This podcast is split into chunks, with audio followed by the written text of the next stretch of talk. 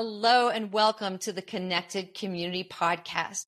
Today I interview Feather Berkower and I'm so excited to have her today. I attended her workshop about seven years ago and it was one of the most profound workshops that I've ever attended. And I feel like every single parent in the entire world needs to hear Feather's message. So Feather is a licensed clinical social worker and she is a leading expert in sexual abuse prevention. And she has educated over 150,000 people on this issue. This is such an important issue about keeping our children safe from sexual abuse. And as parents, we need to take that onus on ourselves and not put that on our children. I do think that this is one of the most important topics that I can bring to the table. And I hope that everyone listens to this. So please, if you find this valuable, please share this information. This message needs to get across to all parents.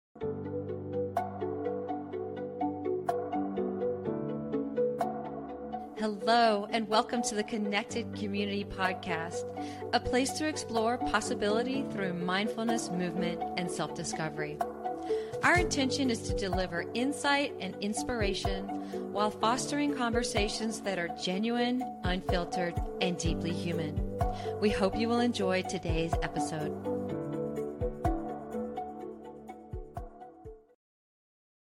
Hi, good morning, Feather. How are you? Hi, Nikki. Well, how are you?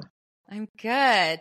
So today. I'm talking so to um, Feather Berkower, and I'm so excited to have you on the Connected Community podcast. I think that you have a really important message, and I am so thrilled to interview you. Thank you. It's my honor, and thanks for asking me.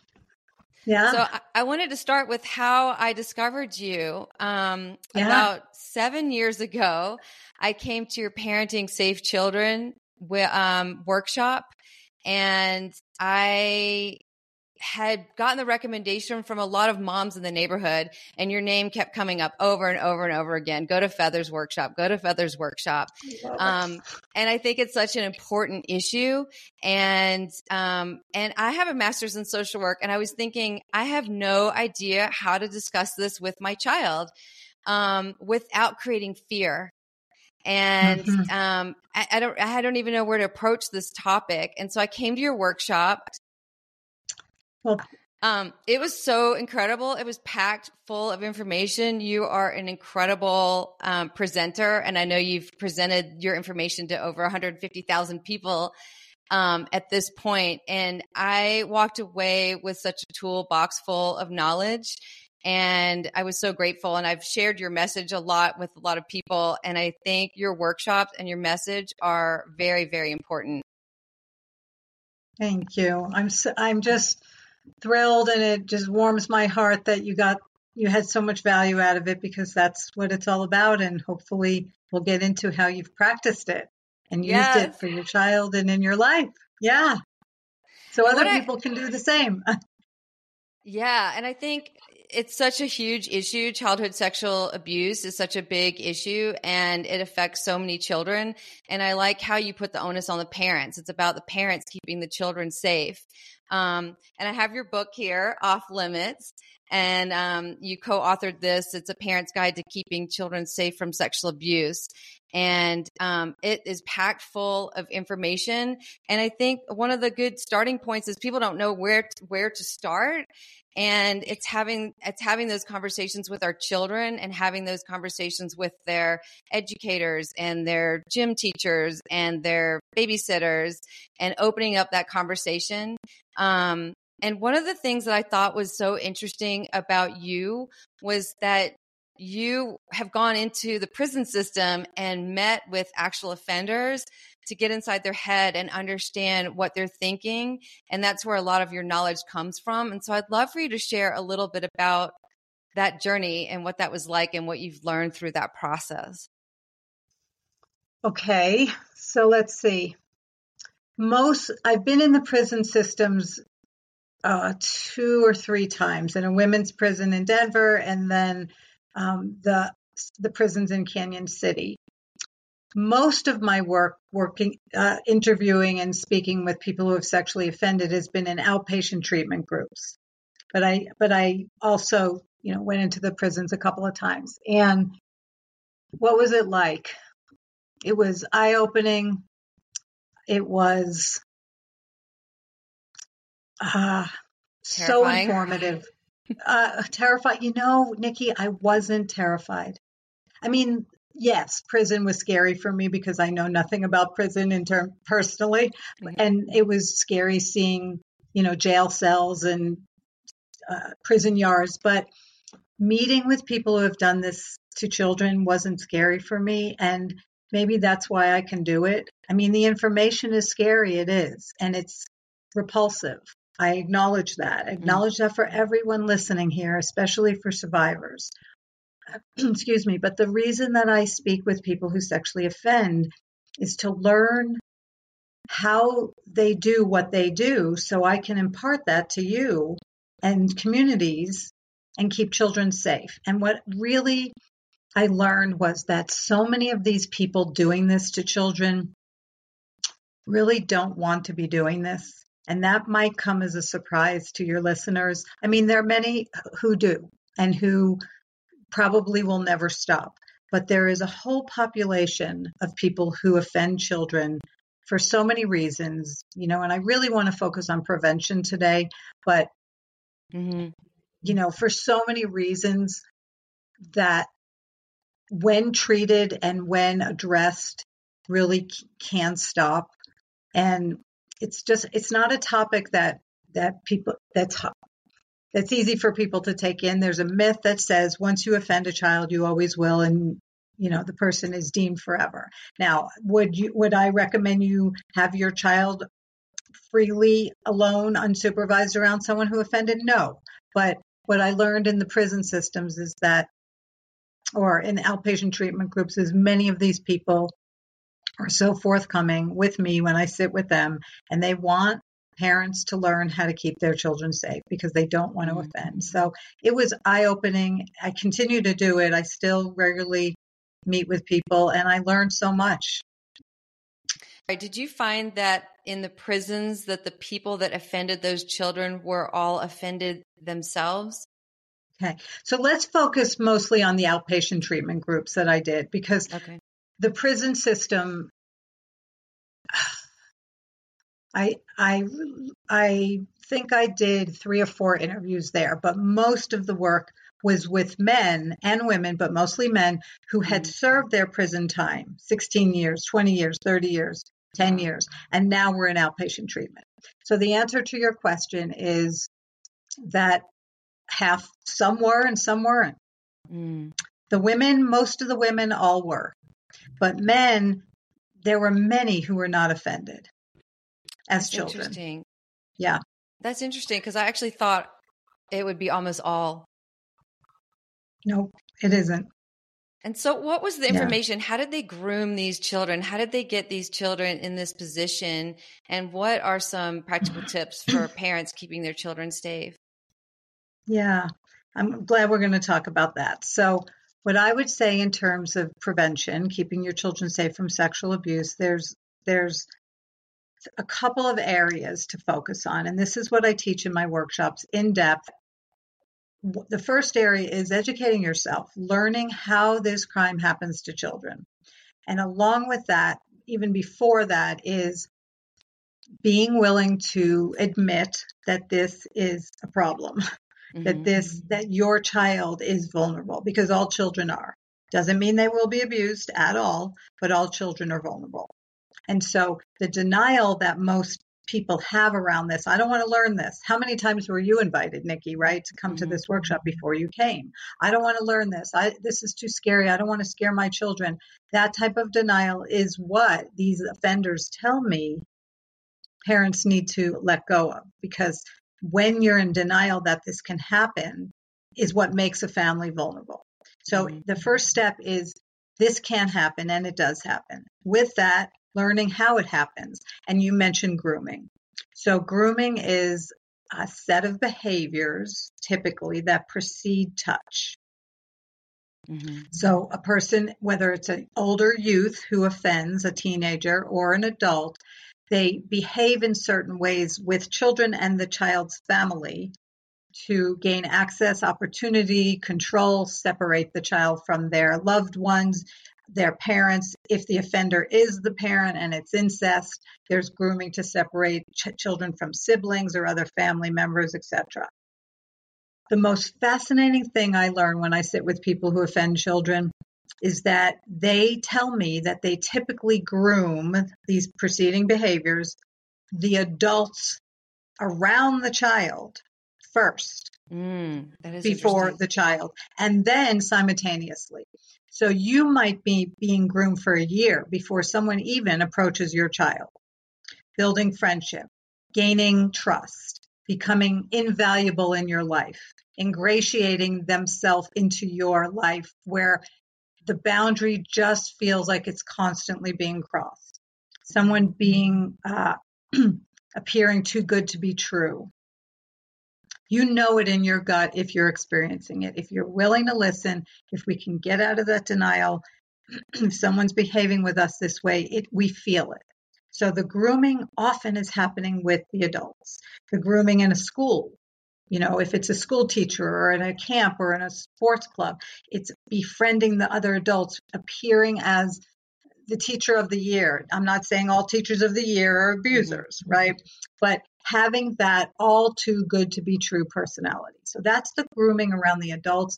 Again, with the children, it's rewarding them, it's building friendships, it's um, it's keeping secrets, demanding secrets, and then eventually mm-hmm desensitizing the child to touch by lots of hugs and piggyback rides and tickles and and even more today engaging children in viewing pornography to desensitize mm-hmm. them to sexual material. So all of that often happens before a sexual touch even begins. Mm-hmm. And in short, that's grooming. In my workshops, I go into examples of each one and and how to intervene and interrupt that cycle of grooming, which basically I will say here, because I never like to just give the bad news, is that speaking up. If you see your child's swim teacher uh, tickling your child under the water mm-hmm. or whatever behavior might make you uncomfortable, focusing special attention, and you say something, mm-hmm. you say, I notice you're tickling my child on his tummy under the water. I'm really uncomfortable with that. We don't tickle. Please stop. What I ta- what these offenders tell me is if you are willing to speak up like that, typically they're going to run the other way. But when we turn our backs and we ignore it because we don't want to get it wrong, we don't want to offend, we don't want to seem hyper vigilant, that's the permission that we offer to people who offend. Um, I do remember in your workshops you saying that the offenders typically go after the children where the parents are not that involved, um, where they're not as willing to speak up and they're not as engaged with the children. Is that correct? That's correct. And a very engaged, involved parent can also have a child who experiences sex abuse. There's no real mm-hmm absolute blueprint for this crime. However, what you just said is correct. It's mm-hmm. the child who it has needs that are unmet, the child who is yearning for attention and yearning for connection. Mm-hmm. But I've also, Nikki, known families where all of that was provided and the child was still targeted. So, mm-hmm. what I can really offer is that the more you speak to all of your children's caregivers. You make it a habit. And this is what I call the prevention team and like what I like to focus on is that you make it a, a you choose in your family and make this a regular conversation with anyone who spends time with your children. That includes, like you said, babysitters and school personnel, and your own family is mm-hmm. just as important. Relatives, grandparents, siblings, sibling incest and abuse, sibling abuse, is the most common type of familial sexual abuse. So that you're speaking, mm. you're building this team with your the siblings, and but more so this conversation with the adults around your child, and the conversation meaning letting people know what your children's body safety boundaries are.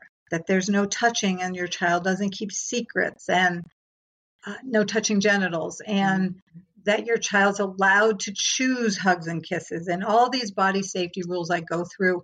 So I'm going to ask you this. Imagine you're sitting across from a potential nanny, okay, or babysitter. Mm-hmm. And you you are asking questions, you're getting to know this person, you're maybe asking about their experience with children, you're asking about how they discipline, whatever's important to you. And what if you wove in a conversation about the boundaries in your home around safe touch. Mm-hmm. And you let this babysitter know that in your family, your children know they're the boss of their body mm-hmm. and that no one touches their genitals and they don't touch other people's. And you ask this sitter if they're on board and if they've ever learned things like this. Imagine for a moment that this person, and this can be a babysitter, this can be a coach, this can be, you know, the gymnastics teacher, whomever it is, that you're speaking with. Imagine for a moment that that person, unbeknownst to you, has a sexual behavior problem with children. Mm-hmm. What might that person do? Not want to babysit. Mm-hmm. Not want to babysit. Mm-hmm. I can't promise that. But mm-hmm. typically, they now know, whoa, Nikki's family is on top of this. She's willing to speak about this candidly. The mm-hmm. same with anyone you speak with, family members and those extended community members. Mm-hmm. By speaking up like this, what you're doing is you're letting the world know your child is off limits. And you're mm-hmm. inviting them, if hopefully they're a safe person, they probably are, to be part of your team. And that's how we can reduce the risks to children. Mm-hmm. Yeah. And I remember in your remember workshop, you giving this information and then us having to practice it and how incredibly uncomfortable and difficult it was. And I think that a lot of parents probably avoid this conversation because it is uncomfortable and difficult. And um, it did help in the workshop to practice that with yeah. uh, strangers around us and, yeah. and have those really uncomfortable moments. So, right now is a perfect time to ask you and everyone listening. You ask yourself, are you willing to mm-hmm. feel a little uncomfortable learning about child sex abuse so your children never have to hopefully experience it. Mm-hmm. Right? So that's a personal question. And this is what stops us from really doing our best for children is we are so uncomfortable with this topic. And that's what offenders count on. Mm-hmm. And your children are counting on you to push through that discomfort. Are we willing as adults? Because it's an adult's responsibility to protect children from sex abuse. It is not their responsibility to protect themselves. Mm-hmm. And what I see so much, Nikki, is that people focus on teaching children these body safety skills and rules, which is great, but not at the expense of also speaking with the adults. And mm-hmm. I love that you started with that because that tells me you walked away with that. Mm-hmm. That it's just as important, if not more, to for you to be conversing with people around your child instead of relying and putting the burden on your son mm-hmm. to have to tell people not to touch my private parts. That's mm-hmm. not his job. Now, hopefully, if someone ever did that, he'd have the strength and the ability to mm-hmm. resist. But it's not up to children. And most children can't resist this, and they don't because the brain freezes during a traumatic event. Mm-hmm. So, my whole message is it's up to us. We have to do this. Mm-hmm. One of the things I remember about your workshop um, that I took away, I took away a lot of things, but um, was that we don't keep secrets in our family. We have surprises. Yeah. Um, and it took a while to re educate my brain um, to reframe everything as a surprise. Um, and can you share more about why that's important? Yeah. So almost every person who offends a child either verbally or non-verbally insinuates that this must be a secret because you can't continue to abuse a child sexually and touch them without a secret. You must have silence.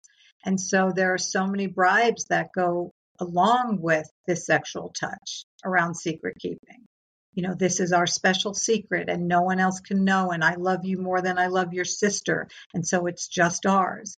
And if you tell, and then there's a whole barrage of threats that occur.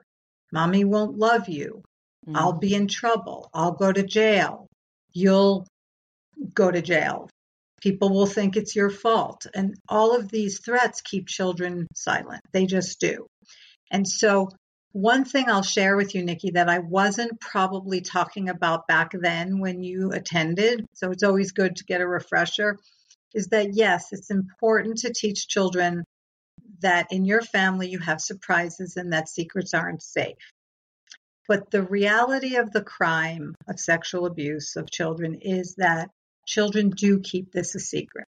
Mm-hmm. Okay. This is a nuance that I've been really discussing in the workshops. They do keep secrets around sex abuse and around developmental things as well. Mm-hmm. But around child sex abuse, the consequences of telling are so great to them because they've been bribed.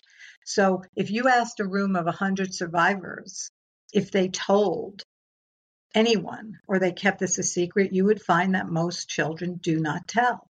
Mm-hmm. They don't. So if that's the truth about this crime, and then our language to children is something like, you should never keep a secret if someone touches your genitals, your vagina, your penis, your vulva, your, and I'm using the correct words here, which is mm-hmm. important. You should never keep this a secret. You should always tell and we don't have secrets, then what's going to happen if this does occur to a child and you've taught them never keep a secret and you must tell? Mm-hmm. So what happens is the shame and the blame, self blame is just maximized. So what, so the shift that I've made in the language is instead of saying we never keep secrets or you should always tell is you have my permission to tell. You're allowed to try to do your very best to tell. And if you can't because you're too afraid, I understand. It's never too late to tell. That just takes the blame off the child and around secrets to say instead of we you should never keep a secret, just shift the language a little bit to say secrets aren't safe for children and this is why because then I can't do my best to keep you safe. So we don't keep mm-hmm. secrets, but if you ever do, I won't be mad at you. I love you and we can talk about it. Mm-hmm. So it's just taking that blame off of children. Mm-hmm. But yes, secrets and surprises is a big part of, of child sex abuse prevention. Um, a, a really important takeaway that I took from your workshop was that nobody touches my child without his permission. And that sounds really big, but I broke it down into something really small. So when my mom would say to my child, Oh, come give me a hug. And he would say no. And she'd say, Oh, please, please, and kind of pretend her feelings would get hurt. My response is no. If he, he is one that makes that decision and I'll never force him to kiss anybody goodbye, to hug anybody, to do any kind of touch that's um, not something that he's wanting to do and that was a really big takeaway is is instead of going into like these big conversations it can start with something really small Absolutely. He doesn't want to hug. I'm not going to make him hug. And telling him it's okay. You don't have to hug anybody you don't want to hug. You don't Perfect. have to kiss anybody you don't want to kiss. This is your body. You make the decisions about how you want to be touched. And he'll do that sometimes. Like sometimes I'll tickle him because he's nine. And, um, and sometimes he'll say, no, I don't want you to tickle me. This is my body. And I'm like, that's awesome. This is your body. And you make that decision. And so we can practice it in small ways. It doesn't have to be um, in huge ways and we can bring that up in in our daily and weekly interactions with our children absolutely and with your mom with the adults right right right? And you can call this, you can name it consent for your child and for your mom. And the beauty of this, and this is the prevention team, okay, mm-hmm. is you're teaching your child he doesn't have to have hugs and kisses, but now you get to teach your mom why you're teaching your son that mm-hmm. and ask for her buy in. Ask her to be part of helping keeping him safe because you know your your parents and grandparents often need to learn the why behind this so you might mm. say something like mom this isn't about you we're allowing i don't know your child's name but we're allowing billy to choose if he wants to give a hug or a kiss when he says a hello or goodbye Mm-hmm. And this isn't personal, but we're allowing him to choose if he's ever in a situation that's unsafe where someone's making him have touches. Will you be part of helping him be safe by practicing with him that he's allowed to say that no?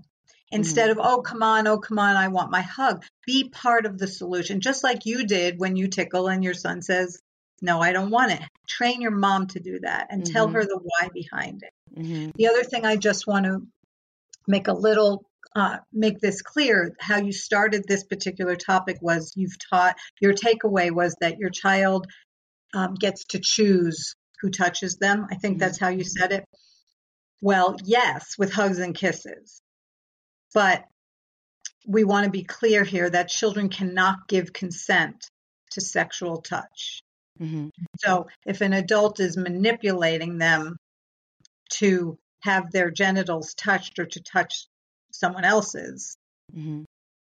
that person, that adult can get that child to say yes, but that does not mean your mm-hmm. child chose that or let the person or mm-hmm. gave permission.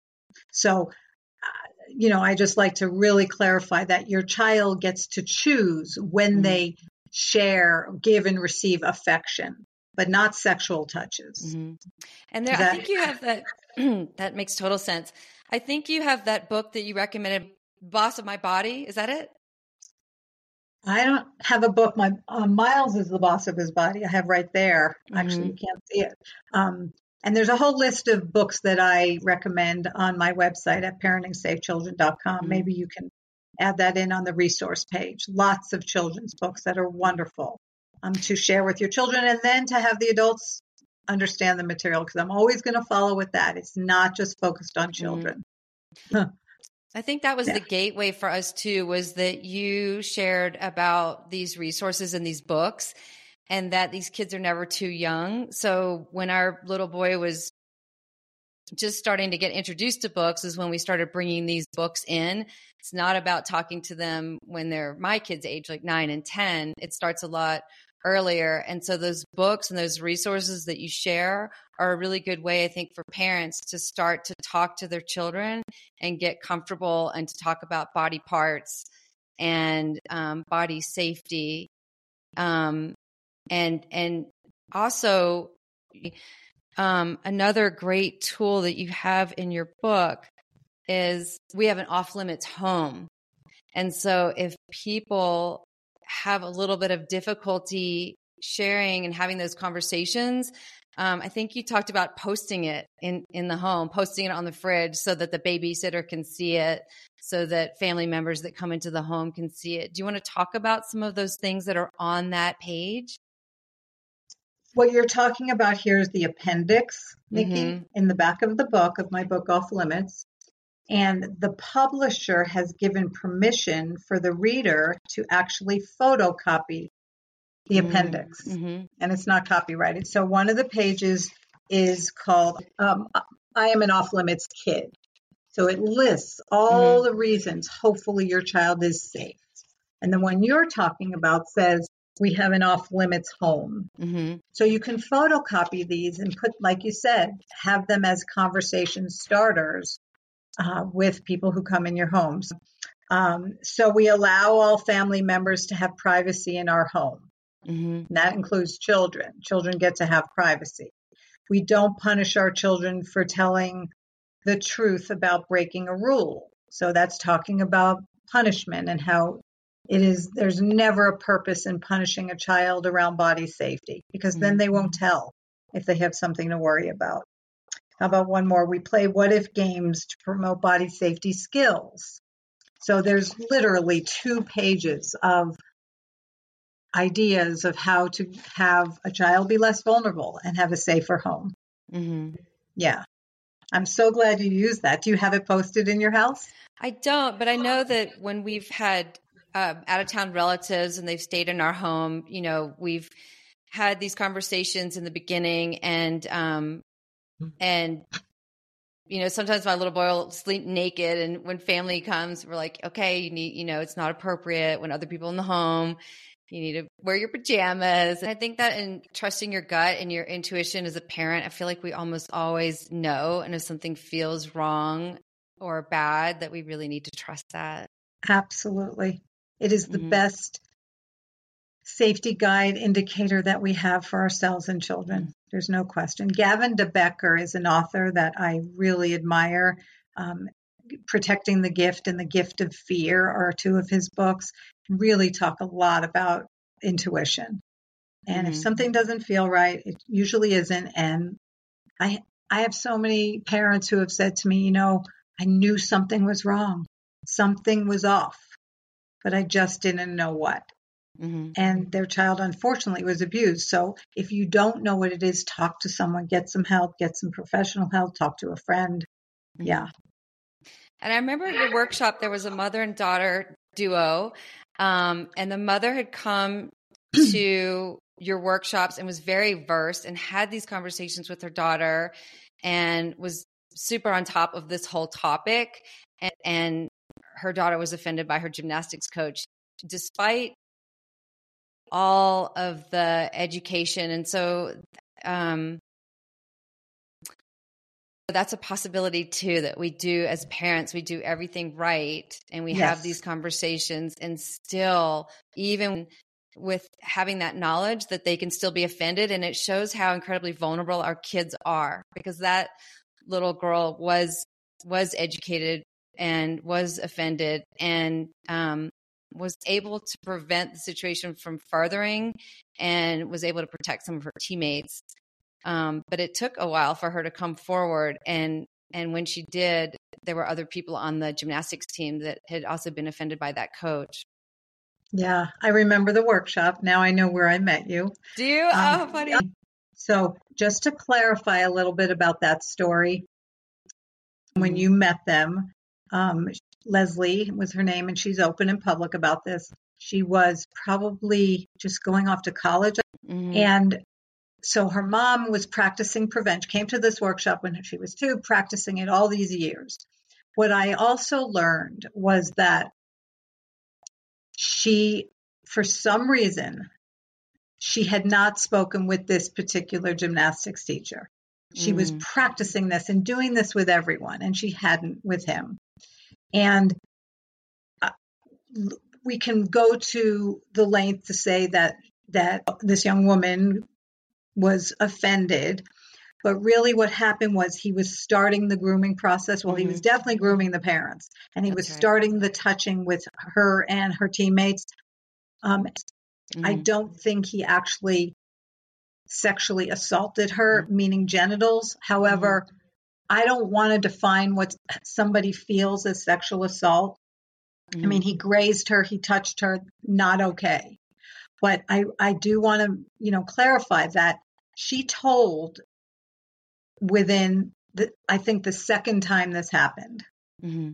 So that it's not the first time, but pretty quickly there. And her parents were incredibly supportive, like immediately got involved, shut this down. And the beauty, the success of this story is that she was able to tell. Mm-hmm. She didn't let it wasn't going on for years. I mean, if she didn't tell, he might have continued and and raped her. I mean, mm-hmm. she was 16 years, 17 years old. So she did tell, and to me, that's a success story. And to that family, it was as well. Yeah. And you know what? I, you know, when a child tells their story, they tell what they're ready to tell. Mm-hmm. That's what they do. And it often comes in pieces over time, they're testing the reactions of the adults to see if we will listen with care.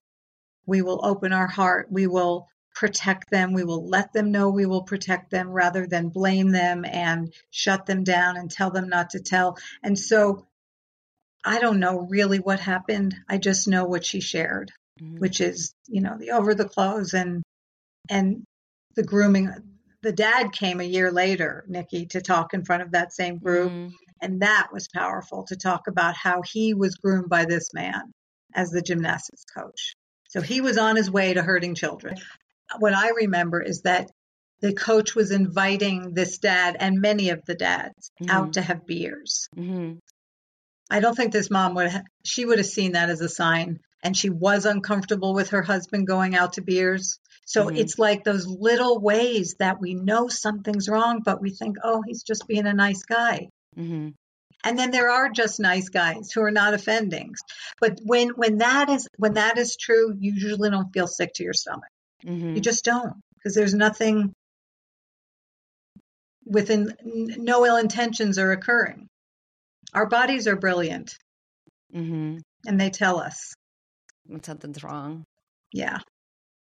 So, what would be an appropriate response for a parent if a child does come forward with this information? And I, I hear what you're saying about listening and trusting and believing, and um, but how, what kind of actions would be appropriate to take?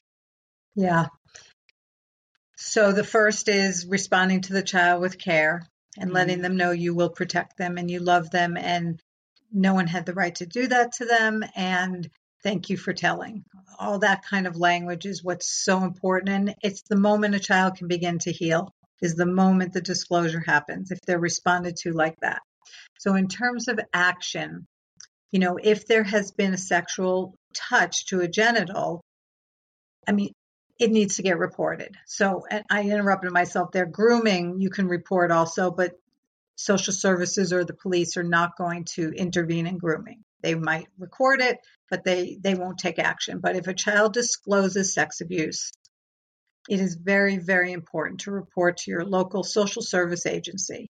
And they will, if there's another agency that needs to be involved, like the police, typically the laws state that if the person is outside of the family, you report to the mm-hmm. police. If they are inside the family, to social services. I say go ahead and call social services because they're a little more trained. And then they decide if the situation it uh, warrants an investigation or a conversation with the family. What I want to say here, Nicky, is that people hear this and they are terrified. They don't want to get involved in the system. They don't want to report. And I understand that wholeheartedly working in this field for decades. However, if you don't report and you go to a therapist to help your child or to your pediatrician or some type of care, they will have to report it and you will not be able to get that assistance. They have to do it. They're mandated. Okay. Mm-hmm. So reporting is really important. They, and the reason to do that is so they can choose if they're going to speak with the child, hopefully at a family advocacy center with trained forensic interviewers to find out what's going on. And I'll insert here, because we haven't talked about this, that the most common type of sexual abuse in families, I think I mentioned this earlier, which is the most prominent place this happens within a family is siblings. Mm-hmm. so, tricky. yeah, child to child sexual abuse, whether it's a sibling or a friend or a babysitter or some other youth, makes up a third to a half of all mm-hmm. sex abuse. So, all that grooming we spoke about a few minutes ago typically does not occur between children. Okay. Teenagers surely can groom a younger child, then they mm-hmm. do. But when we're talking about six year olds and seven year olds and five year olds who are taking their clothes off and touching genitals in adult like ways, performing acts that are too advanced for their age and their knowledge, not exploratory, expected, normal behaviors like doctor and role playing and mimicking mm-hmm. changing diapers and looking at vaginas, but engaging in sexual activity that their brain can't know for their age, it's so important to get some help, to shut that down and to get some help because they're they've learned it somewhere. And that's why a report needs to get made is so in those cases also so social services can decide whether or not to interview the children to find out where it's coming from. Mm-hmm. Yeah, and and on many cases of child to child abuse don't even get opened. They just they don't have the bandwidth resources to open all these cases. Is that, sometimes re-traumatizing, to the children? It can be. Hopefully you get a the truth, you know, and it can also be incredibly empowering for a child to tell their story and be believed and make it stop. Mm-hmm. And what could be re traumatizing even more is for it to continue happening. Mm-hmm. Mm-hmm. Yeah. Yeah. And so I think the part that's so important is educating parents to have these conversations, educating parents to be open with their children, to have that level of trust, to um, speak about body parts and appropriate touches. Mm-hmm. Um, what other things can parents do to keep their children safe? Mm-hmm. One, one piece I'll tell you that isn't talked about very often is to educate your children from as early as possible, and it's never too late about sexual development. So, to start when you are changing a diaper and use correct terminology for their genitals, mm-hmm. and then to um, educate them all along the way about sexual development. Answer their questions when they ask. Mm-hmm. By six and seven years old, every child should have information and know about reproduction how a baby is made. You don't necessarily have to get into details about sexual intercourse or IVF or donor egg. You certainly can. You know your child best. But they need to have this information. And the reason they need it is because children who are educated about sexual development are less vulnerable to sexual abuse because mm-hmm. offenders see them as educated, but also because it's the truth. And and what I ask parents in my seminars is who do you want to be the person who teaches your child about menstruation and about erections and about sexual intercourse and about love and about consent and about all the areas that go along with this. And most parents say, I want to be the person. And if you want to be the person, then do it because mm-hmm. I ask that question and then we start to practice in my workshops answering kids' questions and people freeze like mm-hmm. the, the blush and the embarrassment and it all makes sense. It's a topic that makes people uncomfortable. But if you don't teach your children about sex and sexual development, I promise you someone else will.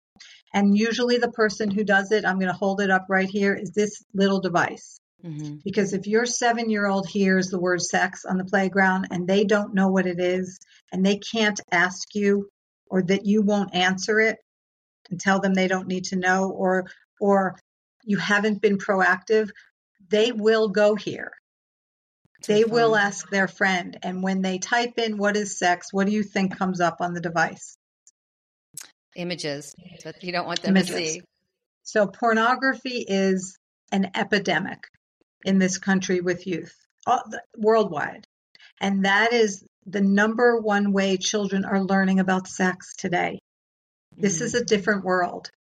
You know, four year olds are be, being exposed to images through children's YouTubes and children's games and, and the devices that they're put on, they're put in front of. And so pornography prevention exposure is part of this body safety. And it's one of the pieces I talk about in the workshop is mm-hmm. doing your very best to have proactive conversations with your children about what porn is and what sex is mm-hmm. and what mm-hmm. your values are. But that pornography for a child's brain, those images are dangerous. They're unhealthy, and you want to do your best to prevent it. And if it does happen, how to respond to them and how to get them some help. Mm-hmm. Yeah. I think that's an important point is to have these conversations when they're so young because I think we typically wait until puberty to have these conversations. Mm-hmm. yeah. That's a great point. Yeah. I mean, it's never too late, but right. really you want you want your child to know that you are the person they can come to about anything. Right. Um this has been so amazing, Feather. I would love for you to just share a little bit about how people can contact you, the resources that you have, your website, and other ways that people can get this uh, valuable information from you. Sure. So my website is parentingsafechildren.com. and I do live workshops via Zoom. So people all over the world can attend, and I'm having people from countries everywhere, which has been so exciting. Mm. My calendar is listed on the website for live workshops, and they typically occur over two weekends. So two and a half hours one weekend and two and a half hours the next. Occasionally I'll do it all in five hours in one day, which September 30th is my next workshop that's happening. That school wants that. Um, so I have dates in uh, September, October, November, um, and I'll have more for the new year. I also have a pre recorded online workshop, which is very similar, but it was pre recorded years ago, so it's not updated regularly. Mm-hmm. That one I don't talk about about pornography, but the rest of it is very similar and a great option for people who can't come live. And what else? My book Off Limits you spoke about is on my website and that actually we didn't talk about really briefly goes along with these conversation starter cards. Mm-hmm. So they're a pack of 25 cards that help you get a conversation started with a caregiver. So it's called Will You Join Our Prevention Team? Has four body safety rules. It has four facts about child sex abuse and four asks, mm-hmm. things you're asking for. I take these to the offender groups and I share these with the men and I ask them, what would they do if a parent handed them that card before they offended? Mm-hmm. And most of them say they'd run the other way. They'd run for the hills. And then I'm I post regularly on social media to follow and Facebook and Instagram and that's pretty much where you can find me. LinkedIn. Mm. Yeah, thank you. And I'll put all that information in the show notes. But I really appreciate your time, your dedication to this important message. And um, and obviously, it stuck with me for all of these years. I think it's a I really, really important topic. And I had so many takeaways. And I really encourage every single parent in the whole world to listen to your message because it is so important. And everything that we can do to keep our children safe as a parent is uh, worth doing. So thank you for your work. Thank you, Nicky, so much. Thank you for listening to the Connected Community Podcast. If you enjoyed today's episode, please like, share, and subscribe. I can be found at www.nickyyoga.com, N-I-C-K-Y-Y-Y-O-G-A.com. Until I see you again next week, I hope you have a beautiful day.